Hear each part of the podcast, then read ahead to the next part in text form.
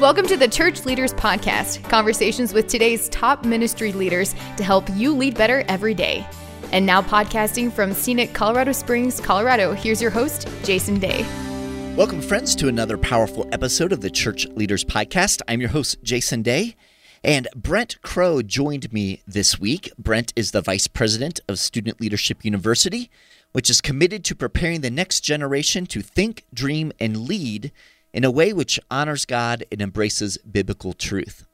Brent earned his PhD from Southeastern Baptist Theological Seminary and has recently released his newest book, Moments Till Midnight The Final Thoughts of a Wandering Pilgrim.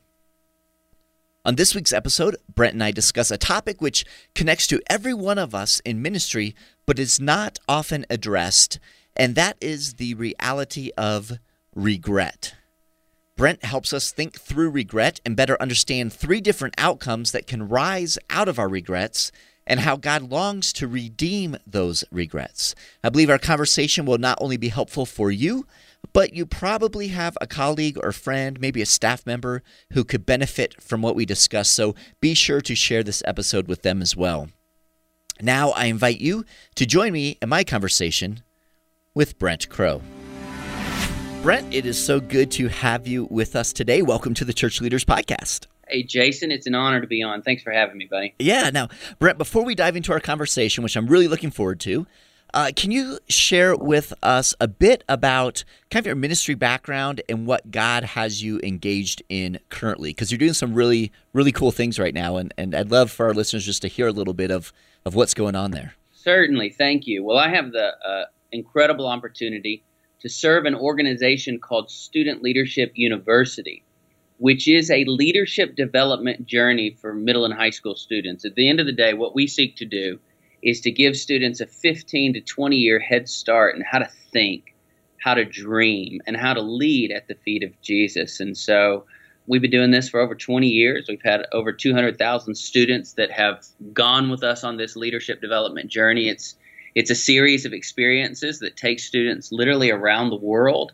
Uh, it's a lot of fun. It's very rewarding, and uh, and I couldn't imagine myself doing anything different. Yeah, that's awesome, Brent. I just love uh, the heart behind what you're doing, and uh, really, really because you guys seem to, from my understanding, what uh, what I've uh, read up on and what I've seen videos and those sorts of things, you guys really seem to to really kind of dig in to provide a, a really strong foundation for, like you said, you know, we're talking junior high, high school, right? So um, providing that that that foundation that that seems to go much deeper than what we typically see in uh, even in most um, you know youth ministries or ministries at church, you know, which are fantastic, you know, um, and, and other parachurch ministries that that reach young people.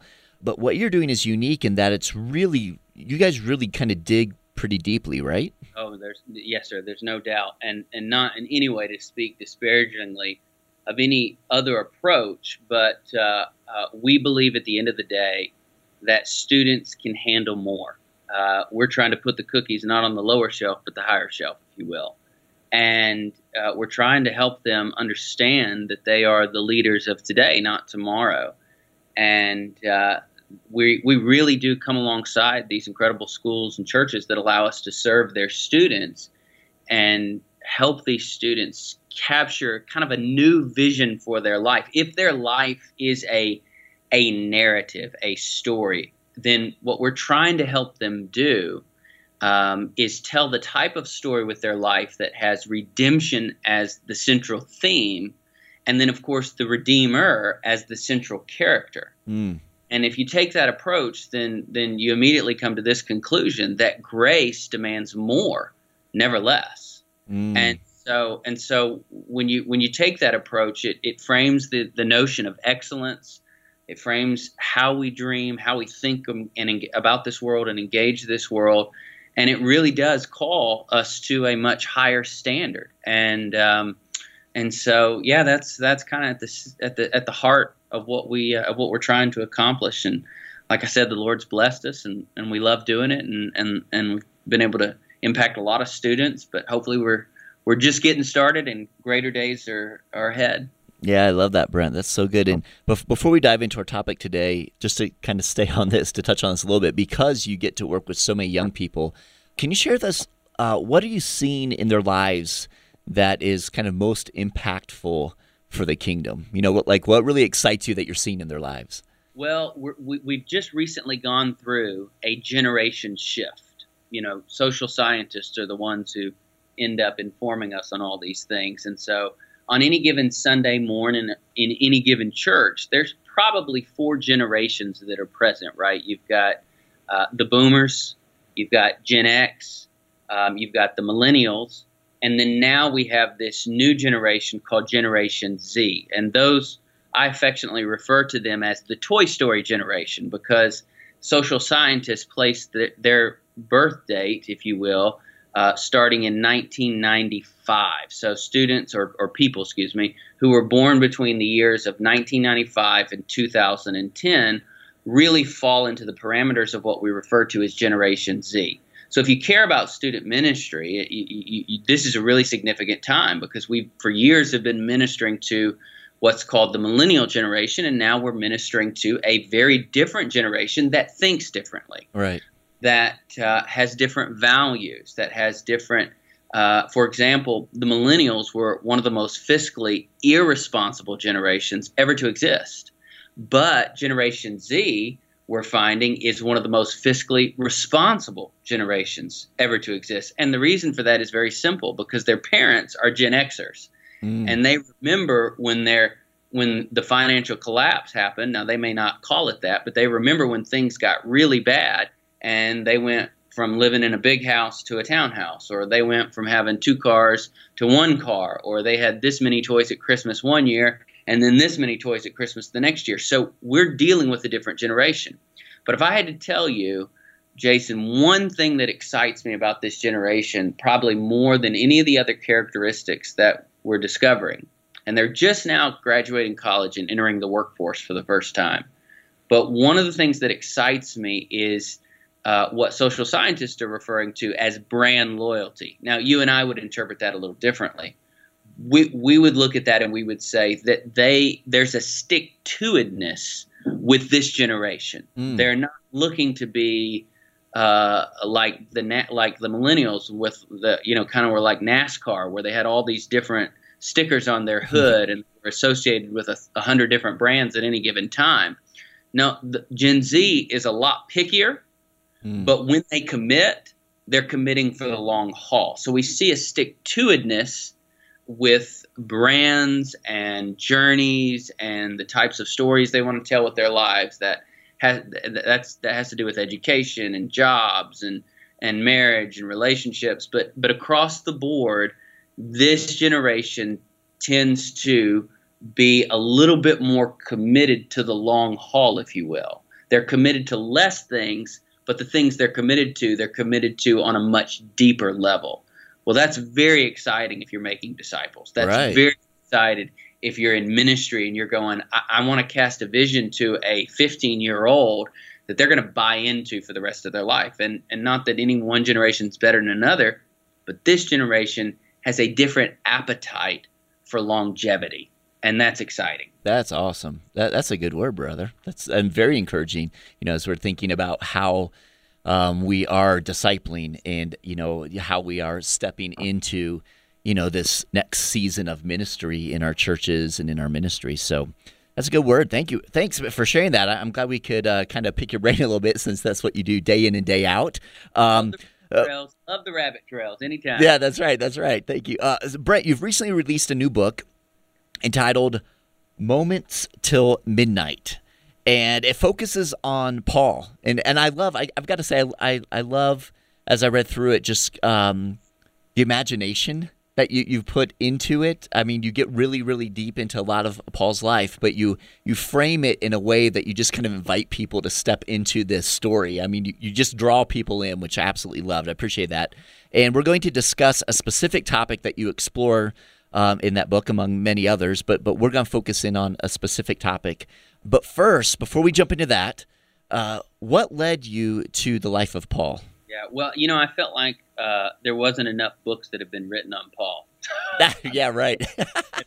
yeah, so I, no, in all honesty, I, you know, I, I've had the chance through our ministry to take students to Rome, Italy, and to go into that dungeon in Rome where Paul was held, uh, his last incarceration.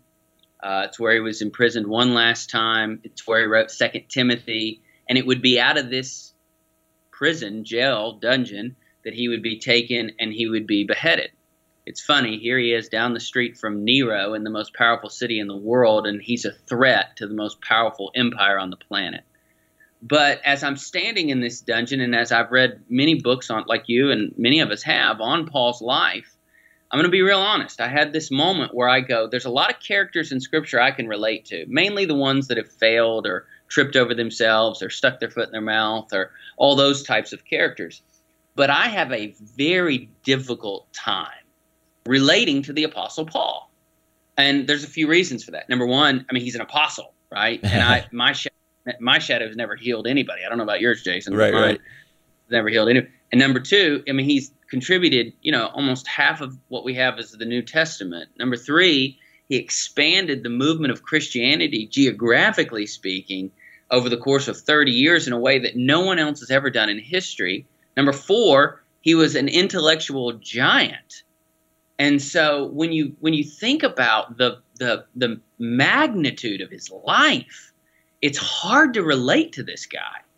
And so I'm sitting here going, how can just a, the average Joe like myself relate to a guy like that? And and I thought to myself, what if at the end of the day, Paul sitting in the in that dungeon in Rome, Italy, didn't view himself through the lens of, well, I'm an apostle, or what if at the end of the day, after all the missionary journeys, after all the pastors had been trained, after all the letters had been written, after he had fulfilled the call that God had placed on his life on that Damascus road so many years earlier.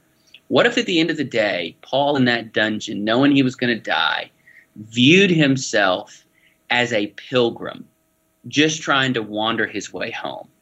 What if he thought to himself, Happy are the people whose strength is in you, Lord, and whose hearts are set on pilgrimage? What if Paul was going, in this moment, God's I've, I've accomplished the tasks that God has for my life. All that's left to do is to go home.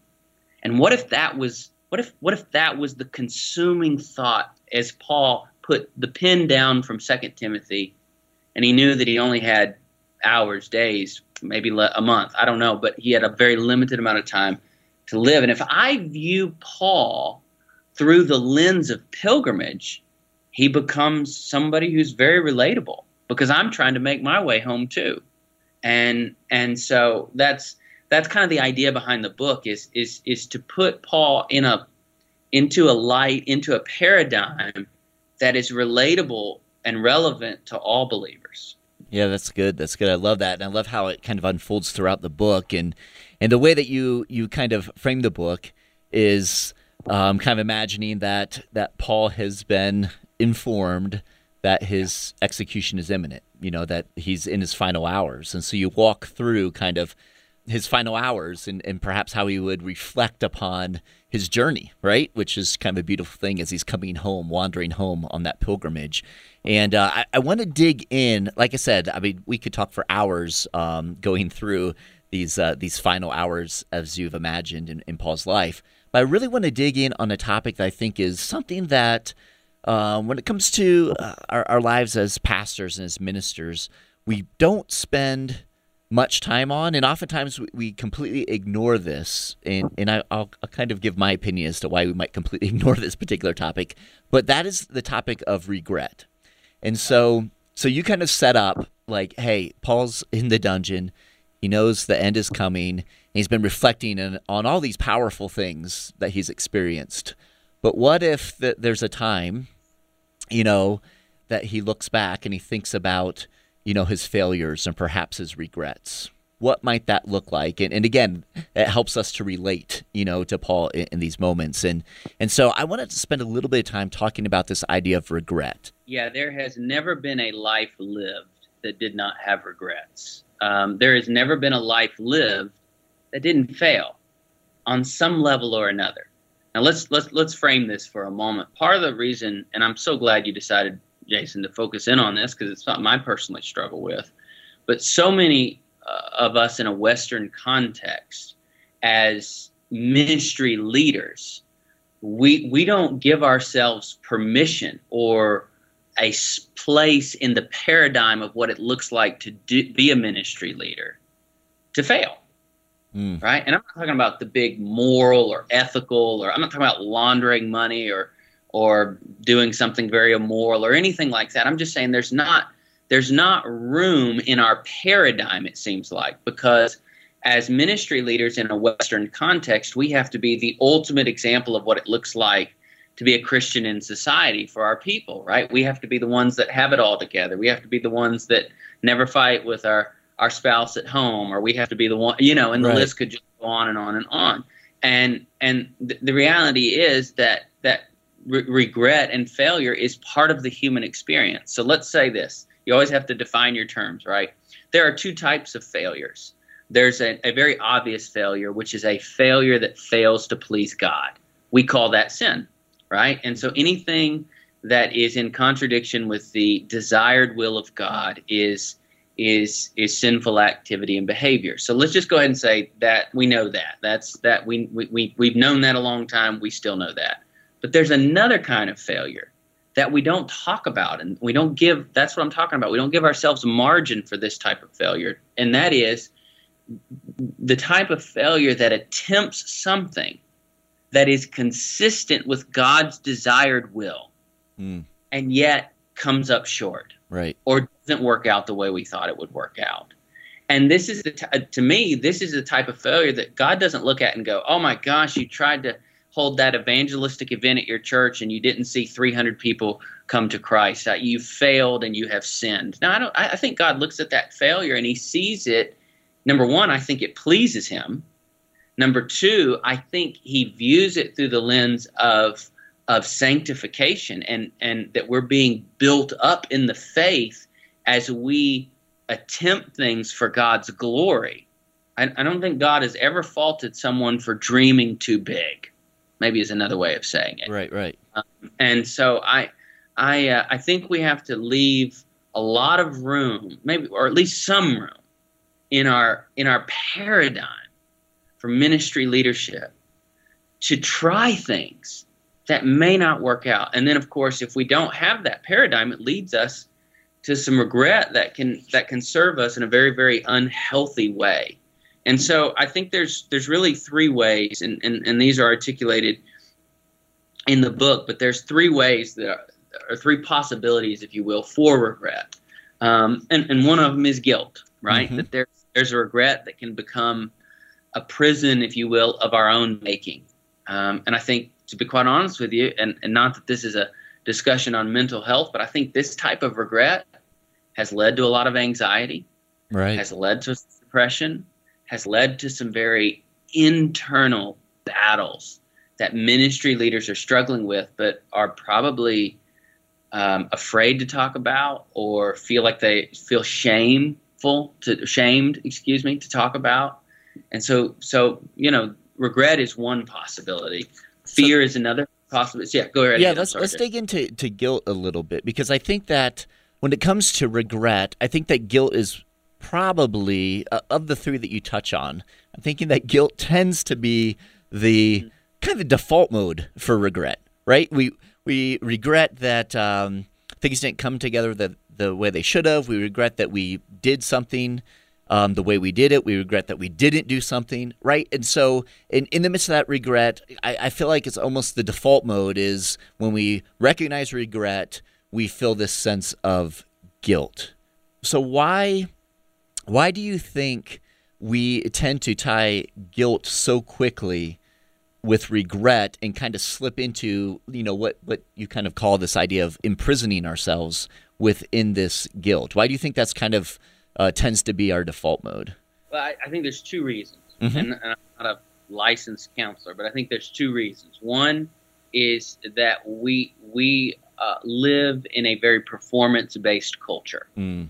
I think number two, well, first of all, number one, we do we live in a performance-based culture, and so because we live in a performance-based culture, um, if if if I did not perform up to a standard or an idea that I had in my head, it can lead to this sense of failure and regret and then and then that can cause me to be paralyzed with indecision about future initiatives, activities, or or dreams that I may have, that visions I may have to to pursue in my ministry leadership. So so this performance based culture can really have a have a very um, uh, have a very damaging effect on the way I think about myself and, and my future and self leadership and and how I, I lead in the ministry context in which God has placed me. Mm. Uh, number two, the, I'd say the second reason that these all tie together is because um, we live in a very individualistic society. Um, not only is it a performance based culture that we live in, but we live in a society that um, I, I know that we are more connected than we have ever been, but it also feels like we're more siloed than right. we've ever been. Right and and with all of the talk about tribes and communities and right and and, there's there's something to this social media age in which I don't know if we've connected everybody so much as we've put everybody on their own little island. And and that and so this this kind of individualism that accompanies a, a Western mindset, if you will, um, I think those are the two things that lead to this sense of this sense of regret that leads to a sense of guilt and and and self imprisonment, if you will. Um, and so, yeah, I would say those are the two things yeah. that kind of contribute to that emotion. Yeah, that that makes sense. And when we, um, I, I guess you know, the danger is when we feel the the weight of that guilt. Oftentimes, you know, and, and even for mystery leaders, and we we um, we might experience this ourselves. We definitely have all um, heard stories or have colleagues or friends that have gotten to this point where that sense of guilt and that weight, um, if if not handled in a healthy way, can lead to that isolation that you kind of talked about, us becoming even more isolated, insulating ourselves even more, and oftentimes turning to, you know, trying to somehow numb that sense of guilt, right? And we do that in a lot of ways, don't we? Like some people will try to, you know, that they they've tried some things. They got into ministry. They had this grand vision. They pursued it. It's not always worked out the way they thought it was, and so they they look at themselves as failure, and their their lives are filled with these regrets, and they feel guilty about the way things have have gone, and so we'll try to numb that, or we'll try to medicate that. Might be a better way mm. of saying. We might try to do that through work. Yeah, I mean, you know that that's we might go, hey, you know what? I'm just going to work harder. Right. I'm just not good enough. I'm just not working hard enough. So we we might do try to do it through through work. Of course, I think we also um, may try to do it through uh, um, other means, chemical means, if you will, whether that's medication or other things. We try to numb ourselves through through through that. Um, but there's no doubt, there's nothing healthy that comes from a sense of, of, of guilt and and here's what's crazy about all this, Jason, is there's no reason to feel guilty for for trying to do something for the glory of God and it didn't work out exactly the way you thought it would. Yeah. That, now there's a lot of listen, if you sin before a holy God, yes, there is a sense of guilt that we should feel. We're not talking about that. Right, right, right. We're talking about the fact that God has expressed that you know there's there's an old doctrine the doctrine of the two wills of god that there's a decreed will of god and a desired will of god. The decreed will of god is kind of what god knows will happen in his mind. It's also referred to as the hidden will of god. But then there is this revealed or desired will of god and that's been expressed to us through the holy scriptures. So we know what god wants. Mm. i don't think it displeases god that his children pursue his desires and maybe it didn't work out the way that they outlined it on a whiteboard. Right.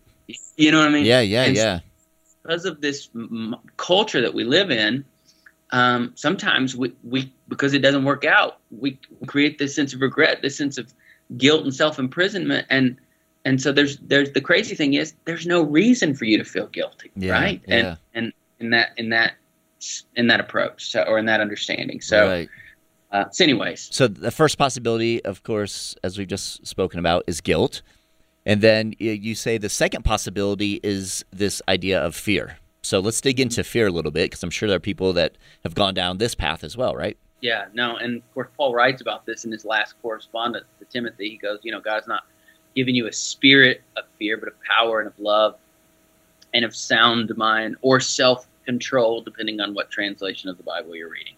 But the notion of a spirit of fear that is that has not been given to us, um, and that word spirit in Second Timothy, you know, he's he's talking about a, a demeanor. Um, uh, written, he's not talking about like the Holy Spirit. He's talking about that which characterizes you, your demeanor, your approach to life. Mm-hmm. Um, and and so God is not. That's not right. That's not a personality trait. That's not a characteristic of your life that comes from God.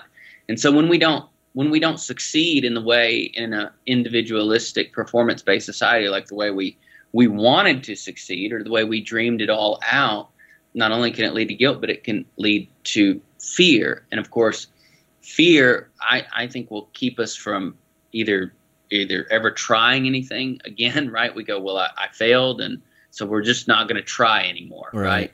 Or it can it can cause us to be paralyzed in this perpetual state of indecision, you know, mm. and and and we've all met ministry leaders who just walked around shaking hands and hugging people and having coffee and loving on people, which is really good and part of ministry, but they they couldn't make a decision to save their life. Right.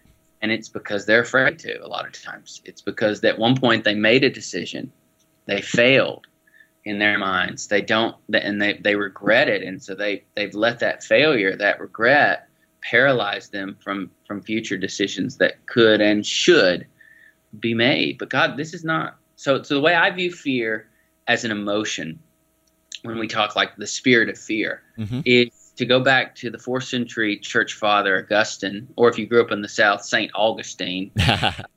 you know, but uh, you know when he talks about evil as not a created thing, but as the lack of creation, right? That's it the evil takes away from God's good creation. It adds nothing to God's creation. Mm-hmm. And so fear detracts, it takes away from what it means to be fully human following Jesus eh, with with this pilgrimage and this life that he's given us. So so that's why fear is such a a, a, a deadly spirit or persona, if you will, mm-hmm. uh, characteristic that can that can really damage someone's journey and someone's life and leadership. Yeah, you know that's uh, as you're talking about that, I'm thinking through this idea of you know in, in ministry when we when we attempt something and it doesn't work out, and so we have these regrets around it, and we can slip into this, uh, like you said, this state of fear where we're crippled in a way and and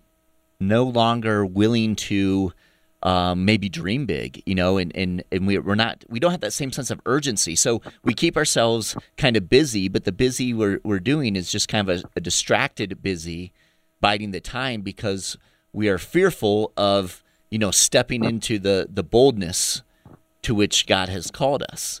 And so that, that fear is that this inhibiting factor at this point because of past failure. But again, um, just like you said with guilt, in, in Christ, we we move beyond this this sense of fear um, because we know that we're attempting to live in such a way that we're honoring God. And so we're attempting bold things not for ourselves, we're attempting bold things for God, for His kingdom.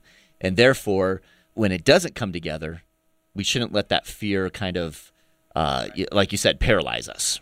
How sad it, Jason, think about this for just a moment. I wonder how many of us and I say us, talking about ministry leaders, mm-hmm. I wonder how many of us have had our futures robbed by fear. Mm, yeah. You know, and and if life is but a vapor, or as Eugene Peterson talked about it in the message, it's like this this morning fog that dissipates with the rising of the sun. If if that's if that's how much life we get, if it's that quick, or as C.S. Lewis called life, it is the title page for eternity if if life is this brief journey, right?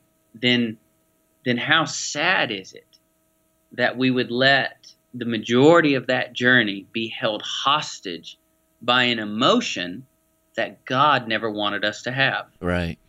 That's good.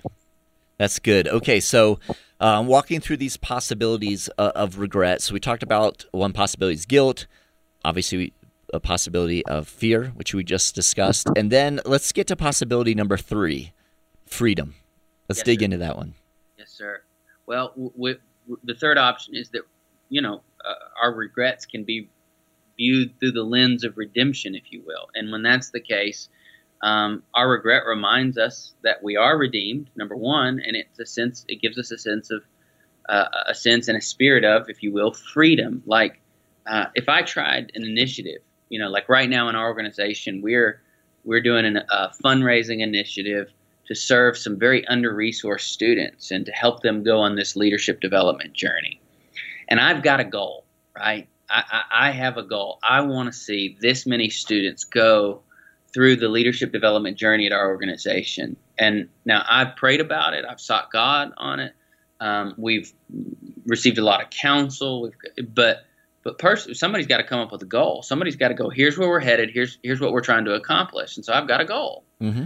And if that goal doesn't, if I don't reach everything about that goal, I don't think the Lord wants me to look at that and go, "Wow, you should you should be afraid to ever try anything again," or "Man, you should feel really guilty about that." I think that if if I understand I tried something for the glory of God, and it only accomplished A, B, C, and not X, Y, and Z, then it then it it, it really gives me this sense of freedom when I understand that my regrets can be redeemed, mm. and that freedom um, um, creates a lot of a lot of margin in my thinking that could have been consumed with guilt and fear. Mm. And so, a lot of times, regret it, it comes down to capacity. You know, our we're, we're allowing the picture gallery in our that is our brains to be consumed with things that God never wanted us to be consumed with, guilt and fear. But if we can understand that those are emotions that God doesn't want us to experience as we seek to try things for his his kingdom and his glory, then it gives us this sense of freedom which for imagination and creative thought and critical thinking and expanding our capacity as we move forward. See, when I understand that I'm free, it expands my capacity and it unleashes my imagination. Yeah. And that's that's the beauty of it, right? So that's the beauty of understanding justification by faith. So yeah, that's good, Brent. Uh, can you speak to a pastor or ministry leader who might be listening now, who has these regrets, who recognizes that you know they're weighed down by guilt or they're they're paralyzed by fear? How do they step beyond that and step into this freedom? What like if you're just sitting down talking with you know a friend of yours? how can we get beyond that? Because sometimes that we've been living with those regrets for so long, you know, and that, that guilt or that fear is just kind of a part has become a part of who we are. So how do we how do we move into this freedom? Yeah, and and let's let's be honest. How do we how do we move beyond living in, a, in with regret and guilt and fear when I live in a in a context where I can't be honest about how I feel or what I'm struggling mm. with? And that's where a lot of ministry leaders find themselves I would say this: you you can't work your way through this. You can't. It's not a fix it, you know, fix yourself kind of project. Mm. You know, you a proper understanding of of the creation narrative. God had to address aloneness before he ever addressed sinfulness. Sometimes I think we forget that. And in this journey in which we have very real struggles like guilt and fear over certain thing of certain decisions or ministry initiatives. Uh, as ministry leaders, it is it is not important. It is essential that we have a community, a cohort of people, if you will, that we can trust and that they're gonna that we're gonna be doctors and patients for each other's souls. Mm. I think we re, uh, the, the, some of the answer to this uh, is to rediscover the beauty of real friendship in an age in which the notion of friendship has been so watered down. And so I'd say that that's number one. There needs to be a. I, I have a, I have about five or six guys in my life that I can share anything with, right, and be really honest with, and who are praying for me, and who are going to speak truth and words of and, and speak life into me, and, and who are going to build me up, or who are going to help me think critically or correct something about my thinking. So that's number one. But number two, and this is going to be a hard pill for some of us to swallow. Maybe I shouldn't use the word pill, but is there is a very real place in which we need to reach out and receive counsel and help. Mm. And I, I, think most ministry leaders um, would benefit greatly from counseling. Mm. And, you know, my group of guys that I meet with uh, have all, you know, most of them have, have said that if, if you don't at some point in your journey uh, reach out to somebody who can help help you, uh, who is a someone who's a who's a counselor and is trained and is a professional and and I'm not I'm not just talking about somebody who goes, well, I think my spiritual gift is counseling. Come see me. right. That's kind of that's kind of like Lucy and, and Snoopy with her with her. You know, if you'll give me a nickel, I'll give you psych- psychiatric help. You know that, right. that.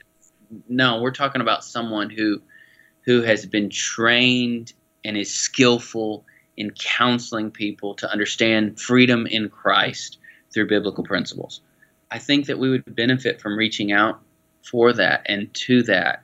And the hardest part of uh, the hardest part of that is to actually actually do the reaching out, mm, right? Mm, like right. ministry leaders that are just afraid to do that because they're maybe afraid they'll get discovered.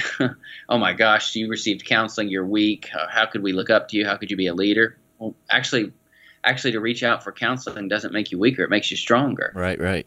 Um, and uh, or maybe it's it's they don't reach out because of shame. Like like you know, there's this sense of of well, if I reach out and and and I, I and someone finds I re- there's this sense of shame. So so I, I think that number one, there needs to be a very real community of people who are friends that care for each other's souls.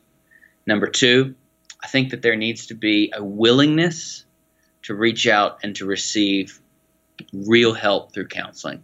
And and I'm sure there's more answers to your question than that, but those are the two that would be at the top of my list. Yeah, no, that's that's good, Brent. Thank you so much for that. And and man, thank you for for this book as a whole. And again, we touched on just one small portion of one chapter within the book, and uh, uh, so so much there. So really want to encourage our listeners to check out Brent Crowe's um, latest book, Moments Till Midnight: The Final Thoughts of a Wandering Pilgrim. Brent, if our listeners wanted to uh, connect with you in, in, some way or connect with with, with the, the ministry that you're a part of, um, what's the best way for them to do that? Certainly. Well, our website is slulead.com, www.slulead.com, or they can reach out to me through social media. All my social media is at Brent A. Crowe. At Brent A. Crowe, and Crowe is spelled with an E. Excellent, brother. And we will have um, links to the book, links to the, the ministry, and um, and links to your social media on the show notes. So if anyone wants to uh, reach out and connect with Brent, man, we could we could sit and talk for hours. So much available here, brother. I certainly appreciate you taking the time to join us and uh, talk about uh, this very important topic. I think for for ministry leaders and how we handle how we deal with with regret. So thank you, Brent, for being with us. Thanks so much for having me, brother.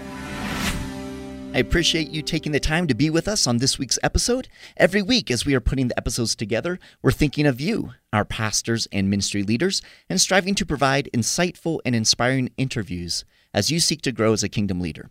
So we hope you're finding value from the Church Leaders Podcast. And if so, we'd certainly appreciate you taking a few moments to head over to iTunes and leave us a review. Your positive reviews and ratings help other church leaders more easily find our podcasts so they too can benefit from these interviews. Again, we thank you in advance. And if you have any comments, any questions, suggestions, or ideas for guests, I would love to hear from you. You can send me an email to podcast at churchleaders.com, or you can connect with me on Twitter. Finally, you can find this podcast as well as other great faith based podcasts on the FaithPlay app. It's available for both Apple and Android. And so we encourage you to check that out as well. So until next time, this is Jason Day, encouraging you to love well and lead well. You've been listening to the Church Leaders Podcast. For articles, videos, and free resources that will help you lead better every day, visit our website at churchleaders.com. Thanks for listening.